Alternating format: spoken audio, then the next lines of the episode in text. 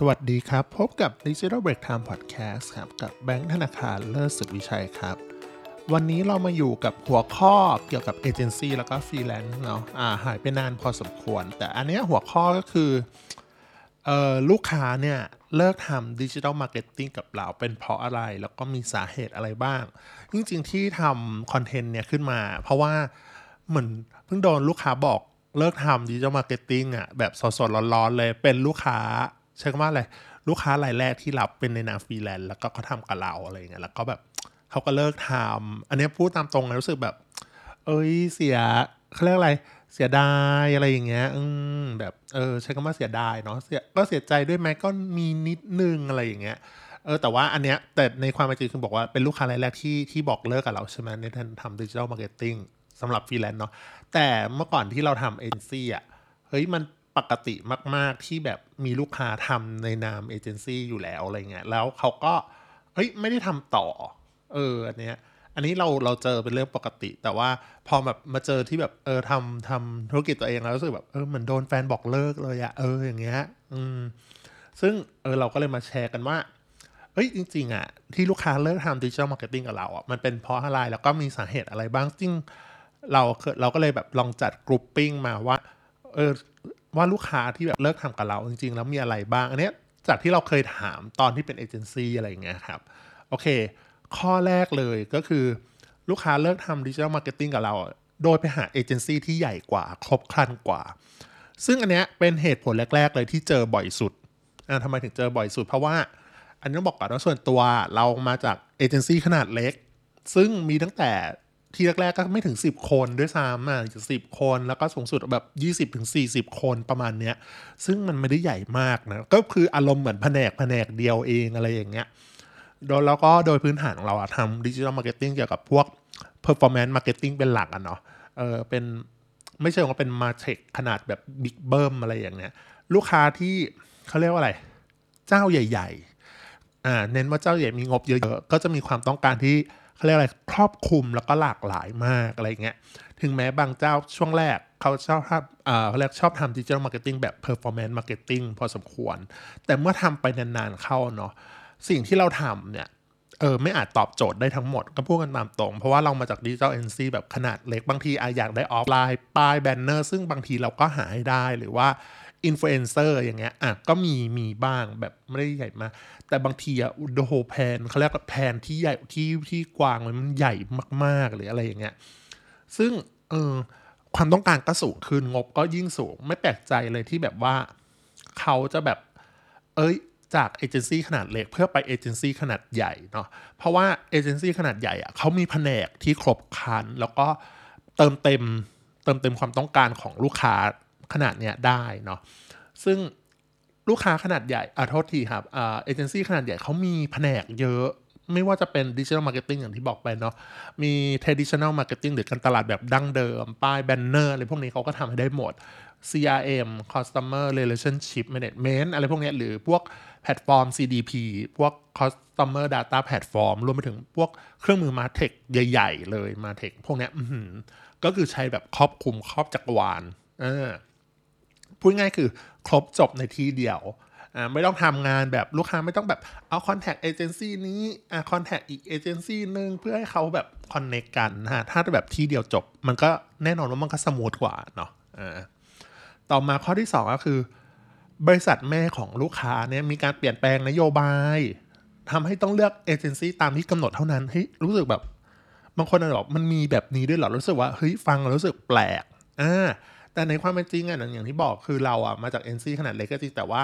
เรามาจากส่วนใหญ่นะเราทำมาจากเอเจนซี่ญี่ปุ่นอ่าซึ่งขนาดไม่ได้ใหญ่มากซึ่งลูกค้าส่วนมากก็เป็นบริษัทญี่ปุ่นเหมือนกันบริษัทข้ามชาติญี่ปุ่นอะไรเงี้ยซึ่งช่วงที่แบบอ่ะบริษัทแม่ของลูกค้าแบบได้เปลี่ยนนโยบายมาใช้เขาก็จะมีนะแบบว่าเขาเรียกเขาเรียกว่าอะไรอ่าบริษัทแม่ที่ญี่ปุ่นเนี่ยเขาก็เหมือนใช้นโยบายแบบใช้เอเจนซี่คู่กันอ่ะพูดง่ายคือคอนแทคเนี่ยก็จะมีผลต่อบริษัทลูกอื่นๆในประเทศอื่นๆด้วยซึ่งถ้ามีเอเจนซี่นั้นๆอยู่เขาก็ต้องใช้เอเจนซี่นั้นๆซึ่งอันเนี้ยเอ้ยมันเป็นเรื่องที่เรารู้สึกว่าเออมันดูเข้าใจด้วยเหมือนกันนะรู้สึกว่าเออไม่ไม่แปลกอะไรอย่างเงี้ยเพราะว่าคอนเนคชั่นของบางบางประเทศอะไรเงี้ยอ่า ของประเทศญี่ปุ่นอ่ะนะก็พูดก็ตามตรงเขาก็จะมีพลังคอนเนคชั่นแบบดึงดูดของเขาของเขาอะเออประมาณนั้นเออ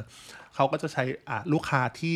ที่เหมือนแบบทำกันมานานแล้วหรือมีคอนแทรคกันมาตั้งแต่บริษัทแม่ที่ญี่ปุ่นเลยอันเนี้ยทำให้เขาแบบเออจำเป็นต้องเหมือนบอกเลิกเราแล้วก็ไปหาบริษัทนั้นอะไรเงี้ยเป็นเรื่องปกติรู้สึกว่าเออมันก็เป็นเรื่องที่พบเจอได้เหมือนกันต่อมาข้อที่สามลูกค้าเริ่มมีงบจำกัดหรือว่าโดนลดงบลงเลยต้องจ้างเอเจนซี่ที่เล็กกว่าหรือฟรีแลนซ์อันนี้จะกลับกันกับข้อแรก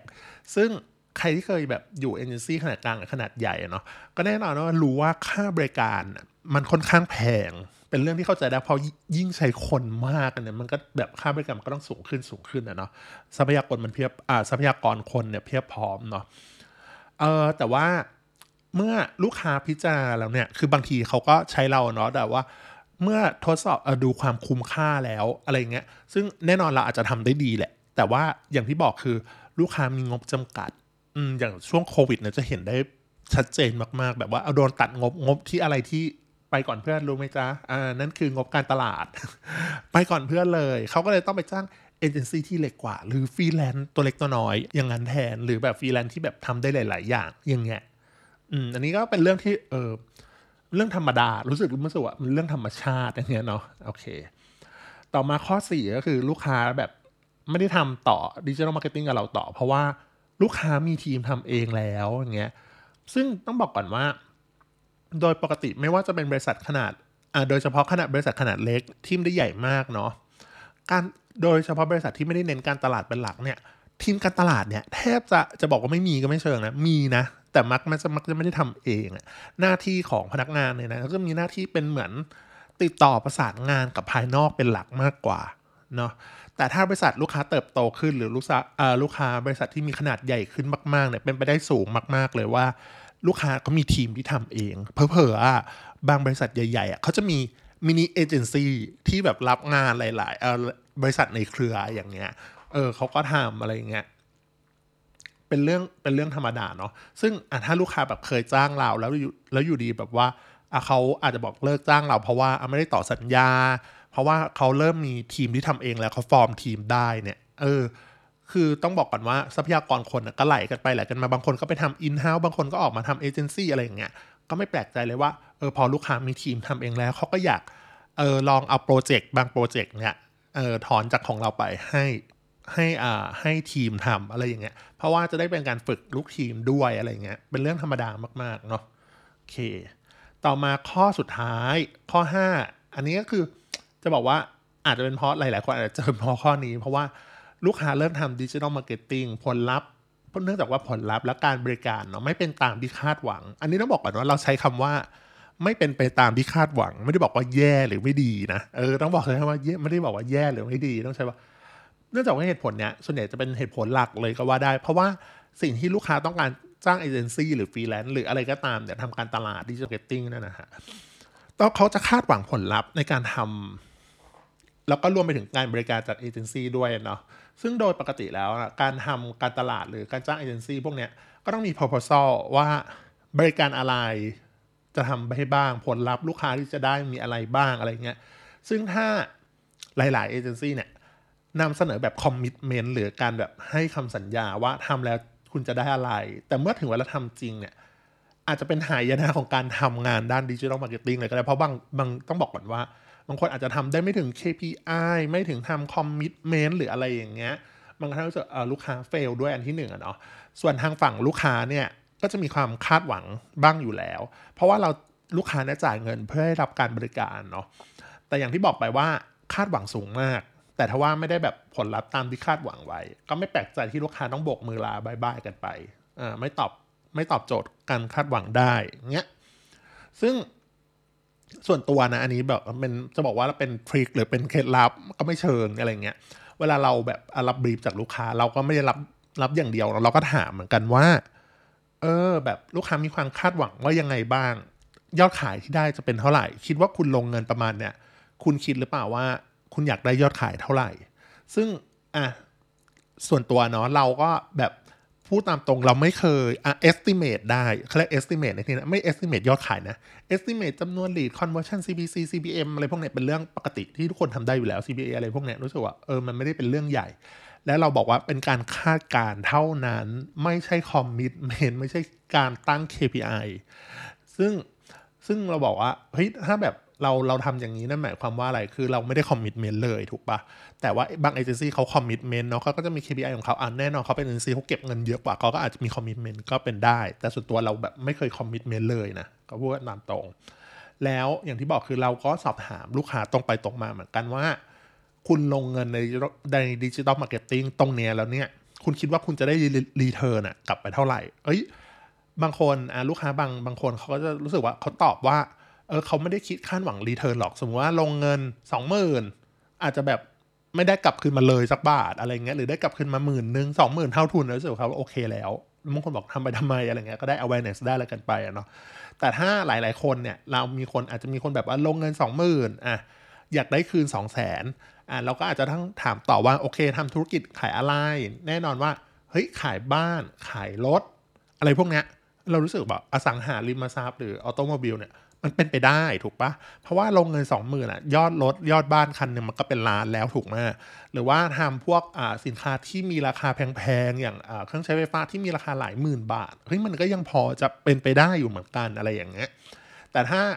ลูกค้าบอกว่าทำขายครีมในอินเทอร์เน็ตทั่วๆไปแล้วยิ่งแบบรับมาขายด้วยอันนี้เราบอกเลยว่าเราจะไม่รับทำเลย เมื่อตามตรงเพราะว่ามันโอกาสมันน้อยมากมันน้อยแบบมันคาดหวังมันสูงอะเนาะแบบลงเงิน สองหมื่น จะได้ลงใส่ตะขายขายครีมที่รับมาอีกทีอย่างเงี้ยเราไม่ได้ว่าเราก็พูดกันตามตรงอะนะแบบไม่ได้ว่าอะไรอย่างงี้กันมันเป็นไปได้ยากมากๆอะไรอย่างเงี้ยเนาะซึ่งเราเนี่ยเราก็ส่วนใหญ่จะค่อนข้างเลือกปฏิเสธเลยทำให้แบบเออลูกค้าแบบไม่ต้องมาคาดหวังตรงนี้แบบเพราะว่าทำไปแล้วรู้สึกว่าเฟลกับเราเงี้ยเรารู้สึกไม่ดีเหมือนกันเนาะก็เลยอย่างที่บอกว่าโดยทั้งหมดเนี่ยห้าข้อเนี่ยนะก็คือเป็นเหตุผลปัจจัยที่ปัจจัยที่บางอย่างก็หลีกเลี่ยงไม่ได้เลยเนาะอย่างแบบแน่นอนว่าแบบเราอ่ะก็สเกลเล็กประมาณเนี่ยลูกค้าไปหาคนที่อ่ะเอเจนซี่ที่ใหญ่กว่าพร้อมกว่าก็เป็นไปได้อ่ะหรือว่าเป็นพวกบริษัทแม่ของลูกค้าเนี่ยเปลี่ยนนโยบายเนี้ยเราก็ยิ่งทำอะไรไม่ได้เลยถูกป่ะอ่าหรือลูกค้ามีงบจำกัดเราแบบอ่ะอาจจะลดราคาให้ได้นิดหน่อยอะไรเงี้ยเนาะ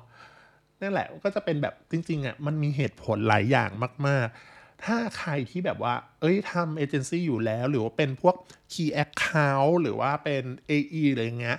ลองถามลูกค้าก็ได้นะแบบว่าเออทำไมเขาถึงไม่ตอบกับเราปกติอะเราถามกับลูกค้าตลอดเลยว่าเออทำไมถึงแบบไม่ตอบแต่ว่าอันนี้คือกับเขาเรียกว่าอะไรถามถามถามต่อตลอดว่าทำไมอะไรอย่างเงี้ยเออเราจะได้แบบเออมาเป็นฟีดแบ็กอะไรของตัวเองด้วยอย่างเงี้ยเนาะอืมโอเควันนี้ไว้เท่านี้นะครับขอบคุณมากครับสวัสดีครับ